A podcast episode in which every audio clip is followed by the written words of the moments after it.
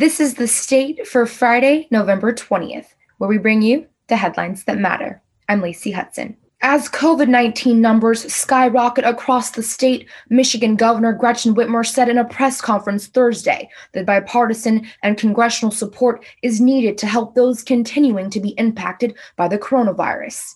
With new COVID 19 restrictions in effect Wednesday, closing indoor dining at bars and restaurants, in person learning for high schools, colleges, and universities, and other recreational activities, Whitmer called on the federal government to provide the necessary support to protect vulnerable families, frontline workers, and small businesses.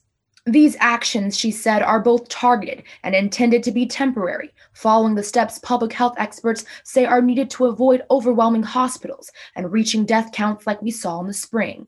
Compliance also protects essential medical workers and first responders. Five advanced undergraduate students will be presenting their independent research projects in front of a virtual crowd today, Friday, November 20th from 2 p.m. to 5 p.m. The title for this year's 2020 Art History and Visual Culture Undergraduate Symposium is Refracting Histories of Art and Community.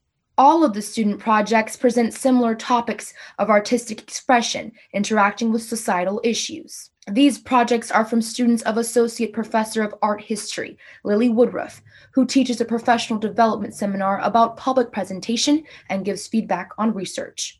Michigan Secretary of State Jocelyn Benson announced a statewide audit of recent election votes after all state counties voted to certify the November 3rd election results Wednesday. However, Wayne County canvassers have rescinded their votes, according to statements from each. The risk limiting audit ensures elections are accurate and is accompanied by local election performance audits. The audit was announced Thursday morning and meant to start after the Board of State Canvassers certified the election. Thank you for joining us for The State, produced by the State News and Impact 89 FM. You can find us online at statenews.com and impact89fm.org. We'll be back next week with more.